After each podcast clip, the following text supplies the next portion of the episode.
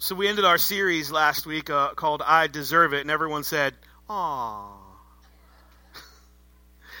I hope you know, oh, you know, Pastor Brian, we just appreciate the effort you put into these series and these sermons, and, and, and oh, we're sorry to see it go. It really helped. Oh, thank you, church. I appreciate you saying that. I pray that that series did help you uh, realize that God has things for you and, and you don't get what you deserve, thankfully. But we're moving on to a standalone message this morning. And I've entitled this message, Remember Me. And as you can see, it's Communion Sunday. And I, I came to Christ in my 20s and virtually had, had virtually no reference or experience uh, as to how communion was to be done, to, be, to happen. I really didn't have that frame of reference to say, oh, this is communion time. I hadn't really set foot in a church setting ever in my life until my 20s. So I didn't know how this was supposed to go. Uh, I learned traditionally that, that we pass, pla- pass the elements, we pass the plates around with the elements, and, and much like we do here. And, well, I thought that's kind of how it was supposed to be done, right? Well, this morning you're going to get a little lesson in communion, and, and I hope you'll strap in. Maybe you'll get some fresh revelation from God as to what this actually means. Why do we do what we do? Uh, I had a pastor one time that would serve communion by way of intinction. Everybody say intinction. Very good, very good. Intinction. If has anybody ever experienced communion by intinction? Maybe you didn't know that's what it was called, but but it's when the when the when they get the bread and they dip it in the cup. They dip the bread in the cup. Everyone would come forward, and there would be a big chalice or a big cup, and everyone get their own piece of bread and dip it in the cup. Don't get your fingers in that cup. Just dip gently. Of course, you'd have Sister So and So who would go bloink right in, you know. But that's the way it went. Sometimes intinction.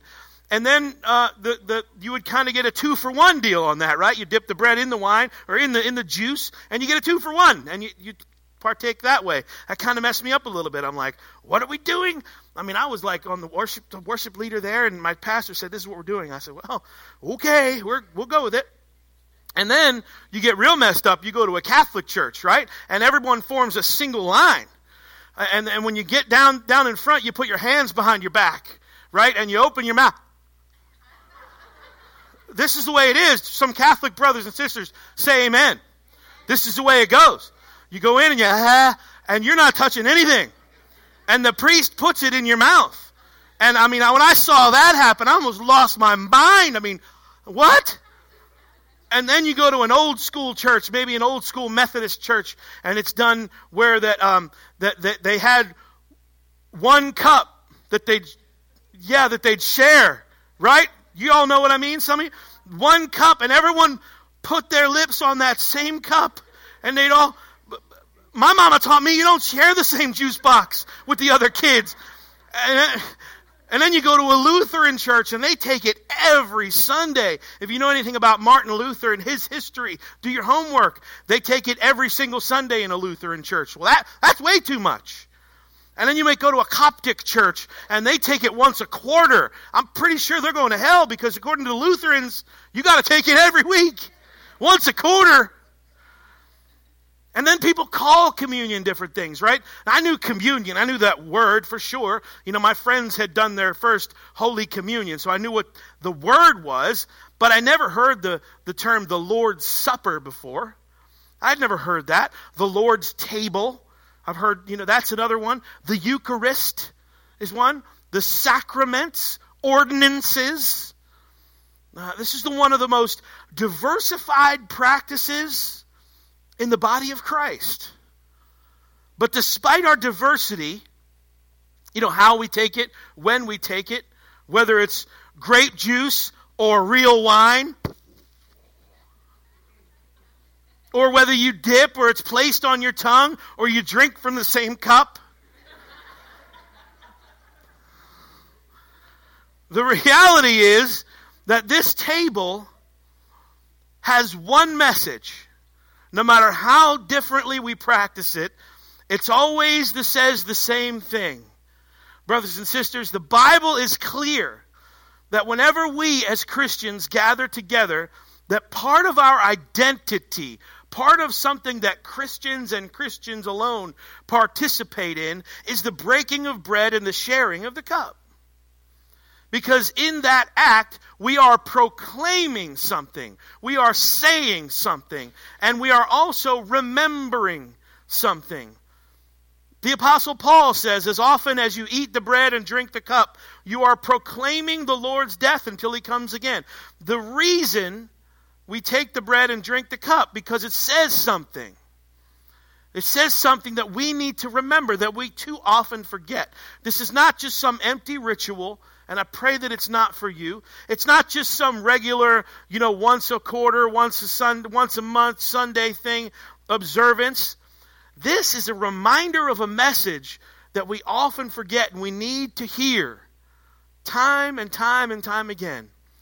What is the message of the table?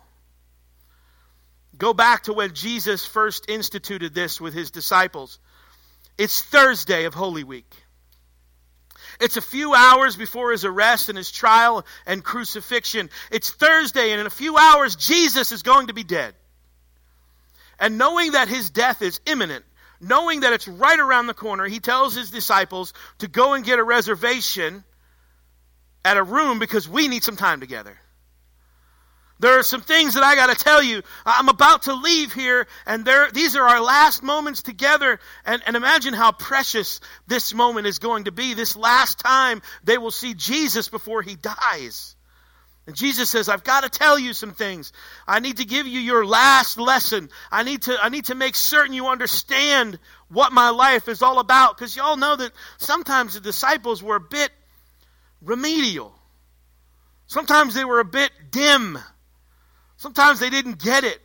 Not entirely their fault. Sometimes Jesus spoke in these parables and they were like, What is he saying? But he says, I need you to understand. I need to make this crystal clear. Let's go to this upper room. So when they get into the upper room, Jesus has a couple conversations with his disciples.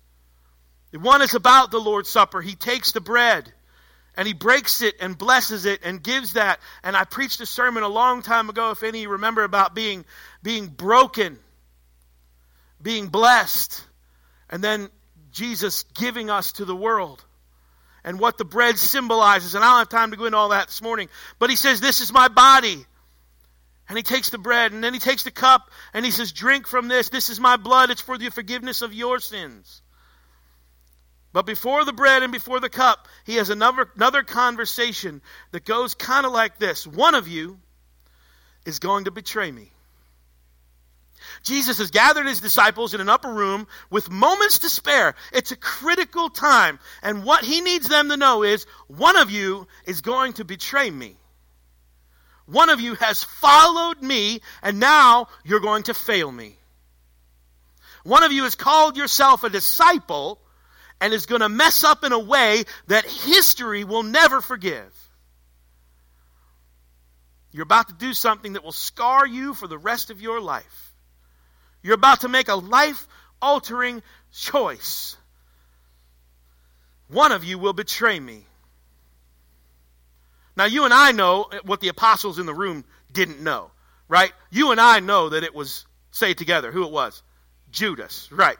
We know before they get to the upper room that it's Jews, Judas that's going to betray him because we have the benefit of a literary device that the biblical writers, writers employed called dramatic irony. A dramatic irony is when a writer gives you the information as a reader that the characters in the story don't know yet. So that's dramatic irony. You know something that the characters in the story don't know yet. When you have information that they don't have yet. Uh, like, like when you, like when you see a movie. It's like, remember the movie, who remembers, who's old enough in here to remember the movie Old Yeller? Right? Old Yeller. Remember Old Yeller? The internet describes Old Yeller this way. While Jim Coates is off on a cattle drive, his wife Katie and sons, Travis and Arliss, are left behind on their Texas ranch. When a runaway dog named Old Yeller causes damage in one of their fields. Travis tries to drive him away. However, Travis and Katie both warm to Old Yeller when he saves Arliss from a bear attack. And as Travis and the brave and faithful dog grow closer, concerns grow about an outbreak of rabies, and it stops there. What it doesn't say is the fact that you already know. The fact that Old Yeller isn't going to make it. Old Yeller's going to die. And even though all the other characters don't know that yet, that's dramatic irony. You know something that they don't know. So dramatic irony is at play here with Judas. Because every time Judas is introduced in Scripture, his name has a comma after it. The one who betrayed Jesus. Judas, comma, the one who betrayed Jesus, by the way. When Jesus first picks the disciples, this is before any of this. We get a listing of their names, and it reads like this Peter and Andrew, James and John and Matthew, and Thaddeus and Bartholomew, and as always, last, Judah, comma, the one who betrayed Jesus. There's a comma after his name, and it's a sad thing when you can do something in life that causes Christians to put a comma after your name. And you're eternally identified by a mistake that you have made. So we know Judas is the betrayer. Judas. Jesus knows that Judas is the betrayer. So we know and Jesus knows. Watch what happens. They go to the upper room. Jesus invites Judas to come to the table. I want to make sure you get all this. Jesus invites Judas to come to the table. Jesus knows what he's up to, and the Lord invites him to the table anyway. Hear that. Jesus knows that he's no good, that he's about to drop the ball. He's not going to live up to the calling of a disciple, and yet he's invited to sit at the table anyway. Now, the reason you haven't shouted amen is because you've forgotten that in the Bible, when you sit at a table with someone, that's really saying something. When you sit at a table, when you're in fellowship with someone, you sit at a table with your friends, you sit at a table when you're working stuff out, you sit at a table when there's, when there's no hostility, you can sit at a table. And Jesus got in trouble with the Pharisees, remember, because they said he's always sitting at the table with the wrong folks. The sinners, the prostitutes, the thieves. Here he is in the upper room knowing full well what Jesus is about, and yet Judas has invited him to sit at the table anyway because the table reminds us of this. Good night, my slides are out of order. I need the grace slide. The table reminds us that grace creates space for people like Judas. Grace creates space for people like Judas. I'm going to go back and read the scripture now. Sorry, Wes. Thank you. If you have your Bible, let's go back to the scripture in Matthew chapter 26. And we're going to see how all of this, this situation is going to unfold. But we're going to read through the entire passage, and then we'll break this down that grace creates space. If you would stand this morning for the reading of God's Word. Matthew chapter 26, beginning in verse 20. When evening came, Jesus was at the table with the twelve. While they were eating, he said, Well, what I'm about to tell you is true. One of you will hand me over to my enemies. The disciples became very sad. One after the other, they began to say to him, It's not I, Lord, is it? Jesus replied, The one who has dipped his hand into the bowl will, with me will hand me over. The Son of Man will go just as, as it is written about him, but how terrible it will be for the one who hands over the Son of Man. It would have been better for him if he had not been born. Some strong words by Jesus. Judas was the one who was going to hand him over. He, even said, Oh, it's not I, Rabbi, is it? Remember, Judas arranged all this the night before, and Judas is sitting there at the table and saying, Oh, it's not me, right? Judas, and, and we give we give Judas a bad rap. Judas may not have even known the ramifications Judas was a money man, right? Judas was the, was the one who held the money back. Judas might have been doing it just for the money, not even fully understanding the sin that he was actually committing. I give Judas a little bit of a little bit of leeway in that he may not have known because this statement said it's not me, is it? Judas, don't you know what you did last night? You arranged. He may have not known.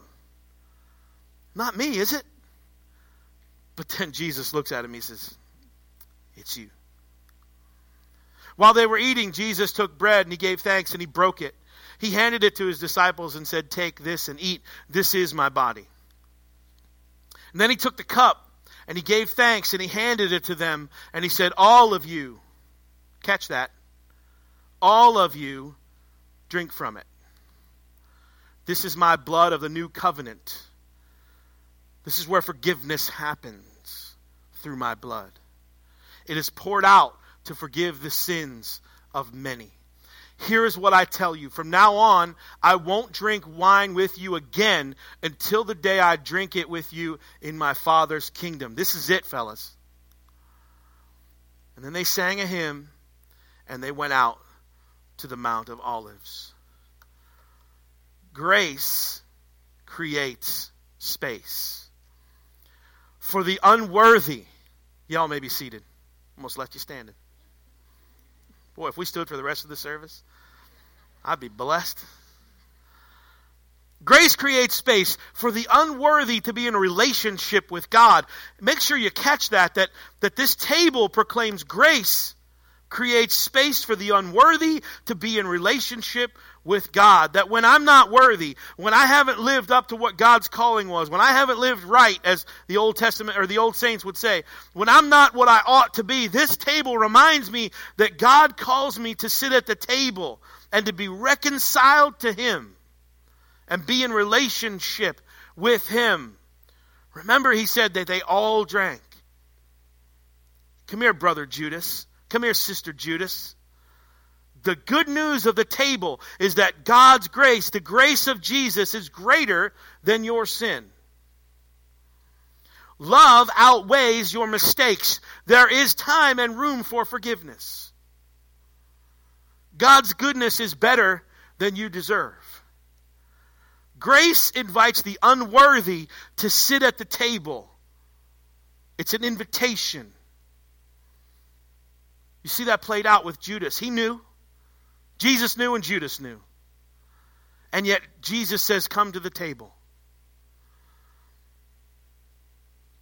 Jesus invites the unworthy to sit at the table with him. And there's somebody here today, you can say amen because you know that God has brought you to some tables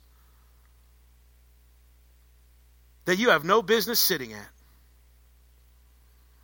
God has blessed you and put you in a job that's been, that's been good to you. You, you have no business going to that office. God has blessed you with some children that you have no business watching them, the privilege of watching them grow before your eyes. God has graced you and blessed you with that because of grace. And some people in this room would say, you know what, I am where I am today, not because I earned it, not because I'm so good, not because I'm so smart, not because I'm so connected, but grace brought me, brought me to a place that I could not get to by myself. And I thank God. It's grace. The table reminds us that the unworthy are invited to the table. Now, watch what happens. Jesus brings him into the room, and Jesus announces the betrayal, but he never identifies the betrayer to the rest of the disciples. He doesn't say, Judas is going to betray me.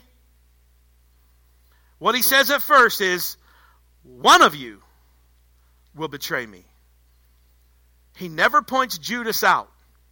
He never says, You, Judas, until Judas comes to him says, Is it me? He identifies that he's going to be betrayed at first, but he never calls out who's going to do it. He never makes the announcement at first.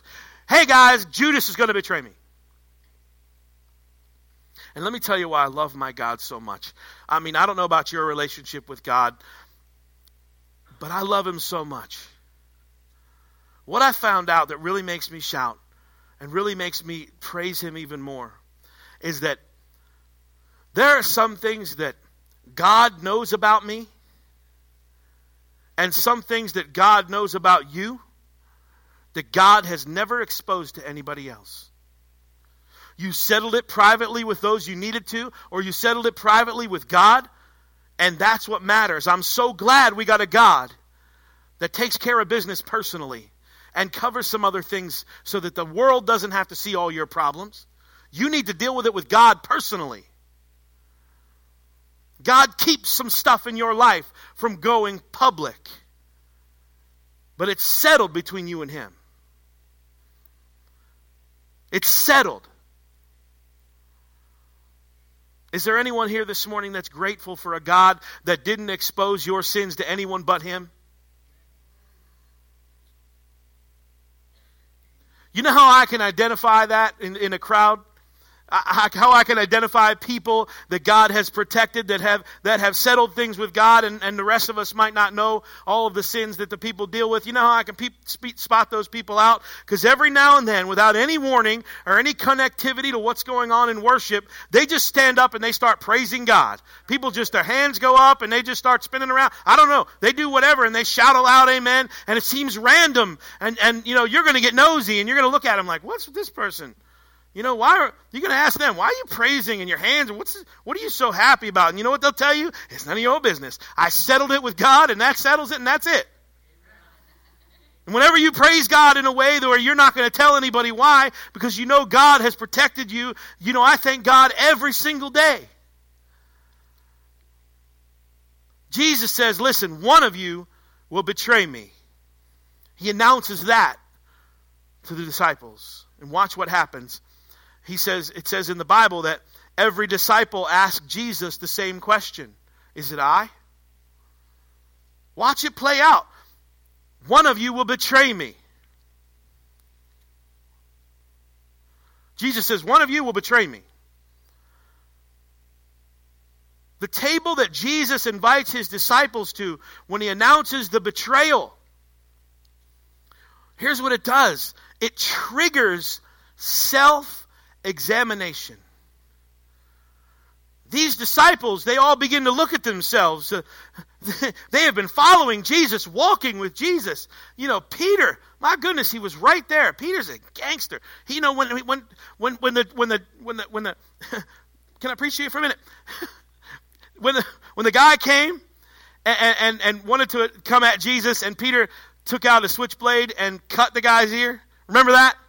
Remember that? There was a time when the guy came and he, he was going to seize Jesus and, and, and Peter would have none of it. I mean, this guy was dedicated. He was all in. And yet we heard a couple weeks ago about how Peter doubted and he had his time.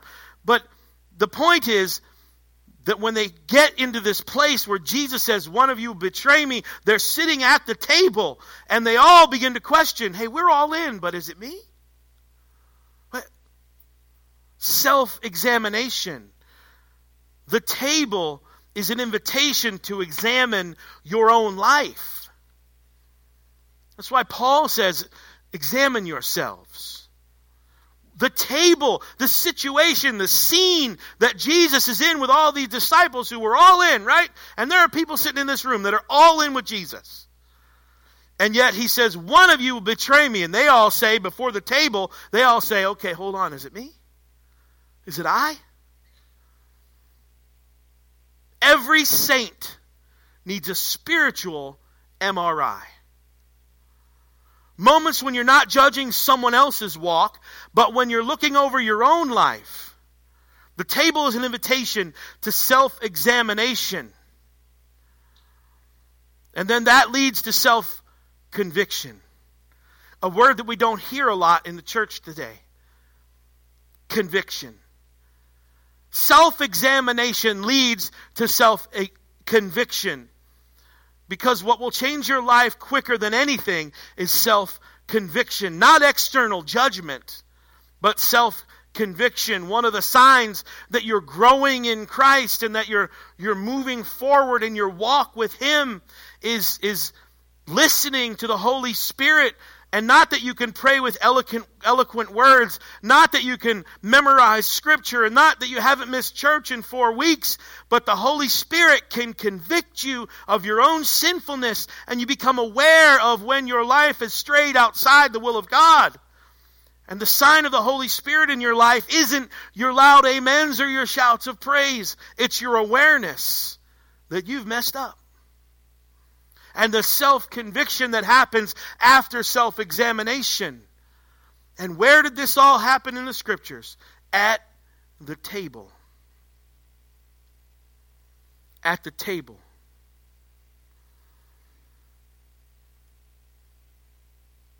So Jesus is saying to these fellas, this is the last time you're going to drink and you're going to eat with me. And what I want you to do is some self examination. Self examination. And so that's what we're going to do this morning.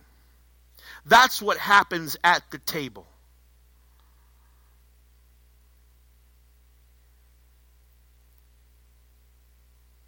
Self examination. Grace will give you space. You come to Him with all that you are. And I don't mean to say that's a boastful thing. It's not that. It's not, I come to you, Lord, with all that I am and have to offer. No, no, no. It's quite the opposite. You're saying, Lord, this is all there is. This is all I got. And I come to you. And you come to the table. And you do some self examination, like what was happening in that upper room that day. Take that spiritual MRI. Really, really, really do some digging. And Lord, see if there is anything in me that needs to be made right with you. Self examination at the table. I think our the manual in the Church of the Nazarene has written one of the most beautiful sections on communion. And I'd like to read that to you this morning. Before we partake, before the gentlemen even come forward to help us out this morning, it says this The communion supper instituted by our Lord and Savior Jesus Christ is the sacrament which proclaims his life, his sufferings, his sacrificial death and resurrection, and the hope of his coming again. It shows forth the Lord's death until his return. And I read that paragraph for the pre- preparing for this time, and it shows forth the Lord's death until his return. And I thought about the scripture that we read when Jesus said, This is the last time. You aren't, you're not going to do this until you see me again in my Father's house. It goes on and says, The supper is a means of grace in which Christ is present by the Spirit. It is to be received in a reverent appreciation and gratefulness for the work of Christ. Here's the self examination part. And all those who are truly repentant, forsaking their sins, and believing in Christ for salvation are invited to participate in the death and resurrection of Christ. We come to the table that we may be renewed in life and salvation and be made one by the Spirit. In unity with the church, we confess our faith. Christ has died, Christ has risen, Christ will come again. Isn't that beautiful? I've asked some gentlemen to come help uh, distribute the elements. If you would just stay seated where you are as these gentlemen would come, and we'll get the elements passed out this morning.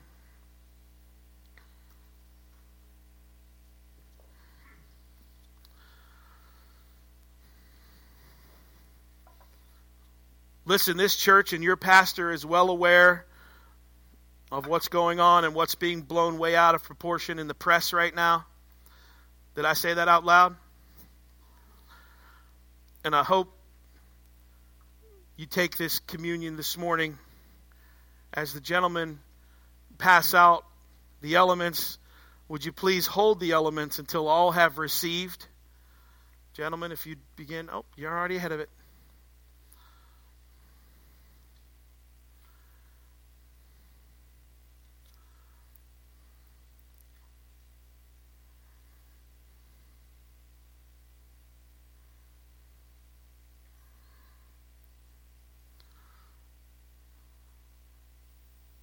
There's not a lot of eloquent words to be said. There's not a lot of pomp and circumstance around the table. It's a time for self examination.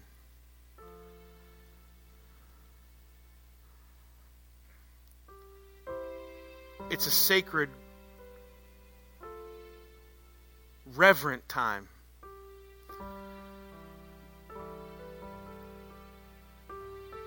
And what I just read, that it, it says that it's a means of grace.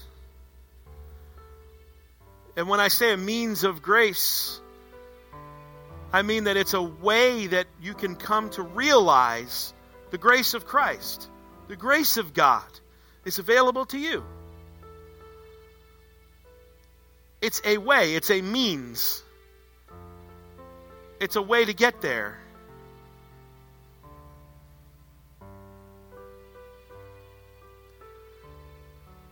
Just when you think you have it all figured out.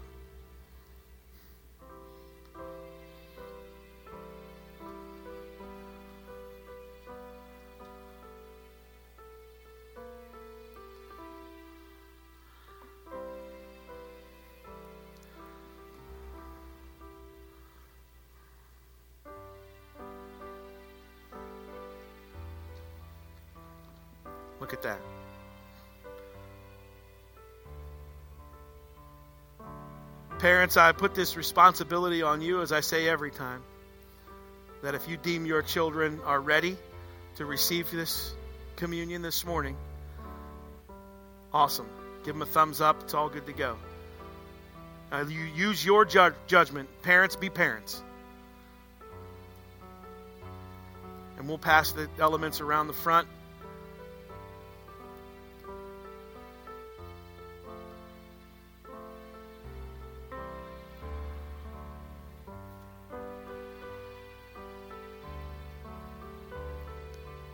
Has everyone received in the back? Still going? Still going? Take some time for that self examination and that sacred moment. With the elements in your hands, bow your heads if you would. With the elements physically in your hands.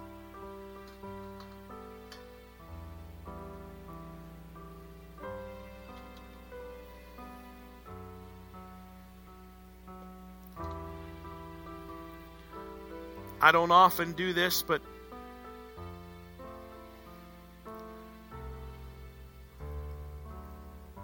just pause one moment. If there are any gluten free folks you taking care of?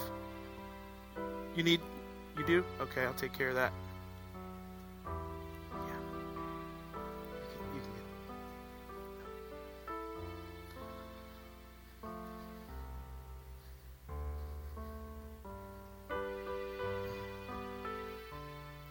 Else?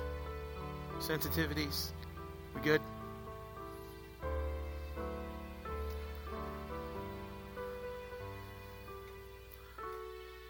I don't often do this, as I was saying, but I would like to read this prayer this morning.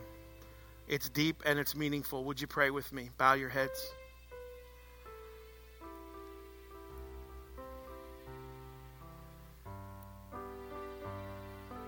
In the spirit of self examination with our heads bowed and our eyes closed so we can really examine ourselves as to what's happening here in this room right now. We pray. Holy God, we gather at this your table in the name of your Son, Jesus Christ, who by your Spirit was anointed to preach the good news to the poor, proclaim release to the captives, and set at liberty those who are oppressed. Christ healed the sick, fed the hungry, ate with sinners, and established a new covenant for forgiveness of sins.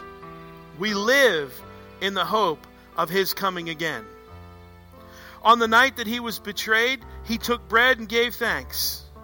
He broke the bread and gave it to his disciples and said, This is my body, which is given for you. Do this remembrance of, in remembrance of me. Likewise, when the supper was over, he took the cup and he gave thanks and gave it to his disciples and said, Drink from it, all of you. This is my blood of the covenant, which is poured out for many for the forgiveness of sins. He said, Do this in remembrance of me through Jesus Christ our Lord. And so we gather God as the body of Christ to offer ourselves to you in praise and thanksgiving. Pour out your Holy Spirit on us, O God, and on these your gifts. Make them by the power of your Spirit to be for us the body and blood of Christ, that we may be for the world the body of Christ redeemed by his blood. By your Spirit, make us one in Christ, one with each other, and one in the ministry of Christ to all the world, until Christ comes in final victory. We pray this in the name of the Father, the Son, and the Holy Spirit. And everyone said, Amen and Amen. If you take the elements before you, the body of our Lord Jesus Christ that was broken for you, preserve you blameless unto everlasting life. Eat this in remembrance that Christ died for you, and be thankful. Go ahead and partake.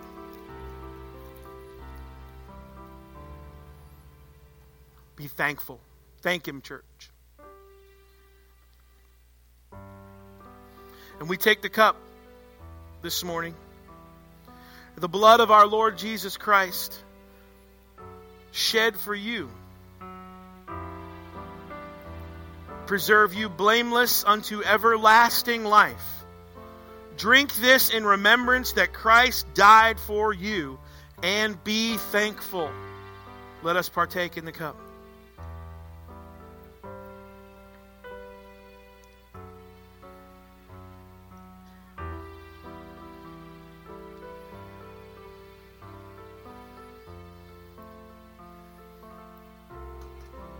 My prayer is that God has revealed some new truths through His Word this morning, through the message that you've heard. New truths about this table, and when we come to this table, what's going on and what was happening that last time that Jesus shared this meal with His disciples. We'll close with a word of prayer t- this morning.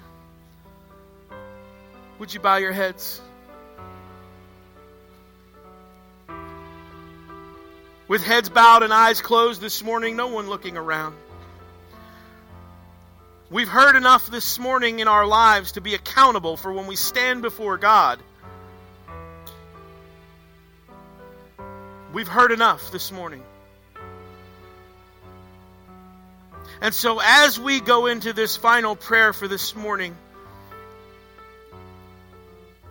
we spoke about self examination, doing that spiritual MRI, and taking some time to examine yourself. And I'll pull the Dr. Phil line when we're in this sensitive moment. How's that working out for you?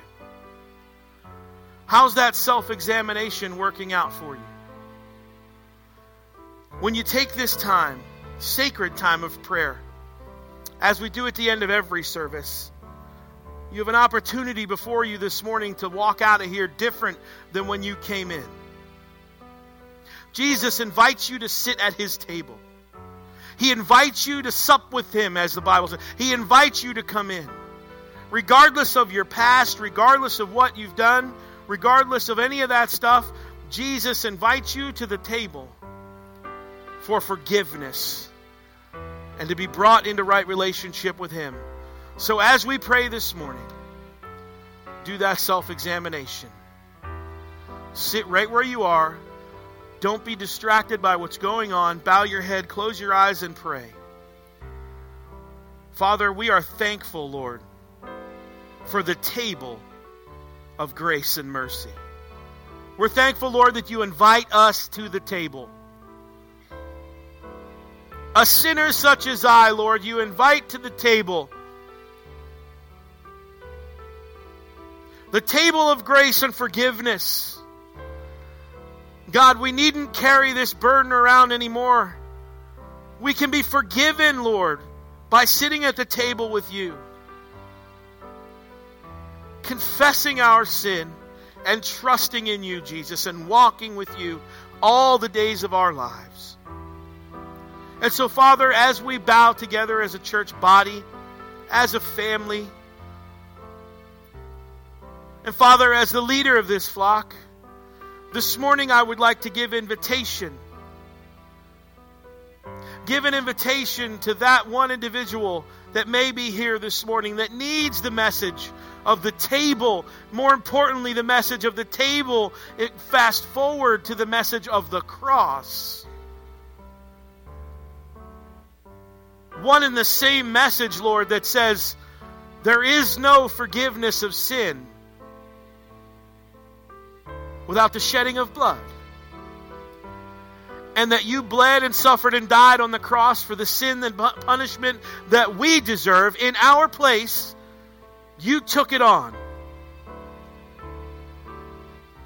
And that, Lord, if we believe on that and that you raised again on the third day and you invite us into a relationship with you, God, we will be saved. Your word says it's very clear.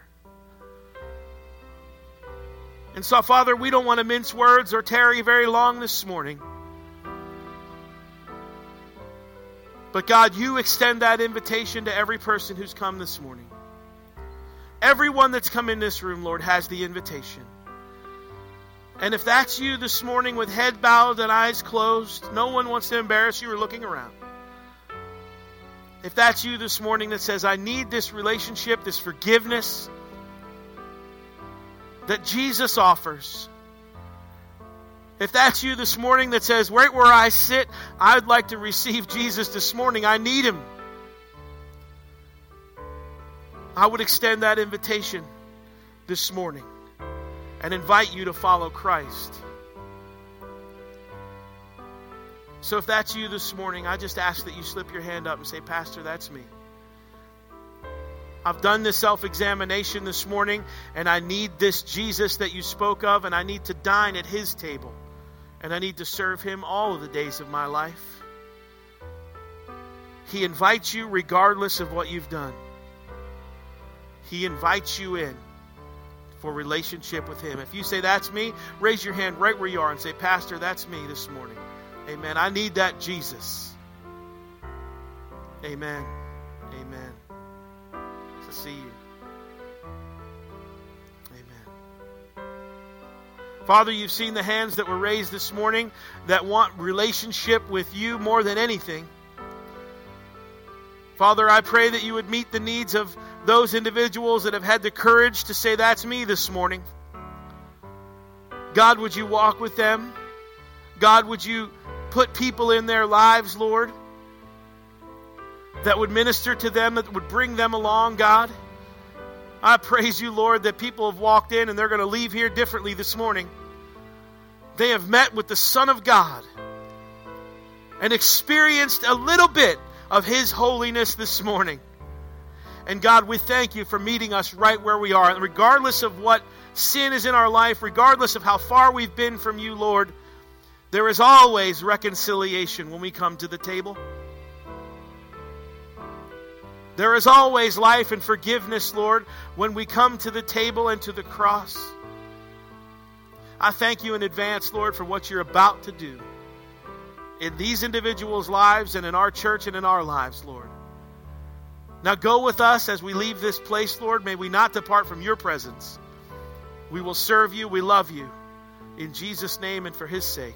Amen. Before you start talking and visiting, uh, for any of those that have had the courage to raise your hand this morning, uh, make sure we get your information. This is how it works. I've had several people ask, what happens to those folks after they do that? Well, here's what happens they get a phone call from yours truly the very next day and then we follow up with them and we offer individual discipleship classes or not classes we get together and, and bring you along in the faith individually personally You can come to, to other meetings throughout, throughout the week in the church. There are things that we do for follow up at the end of every service, things that we do the next day and the next couple days. Just so you know, that's what's going to happen. We'll be contacting you and we'll be talking to you about your decision to follow Christ in the days ahead. Make sure we get your information before you leave today. All right? All right. You are dismissed. Have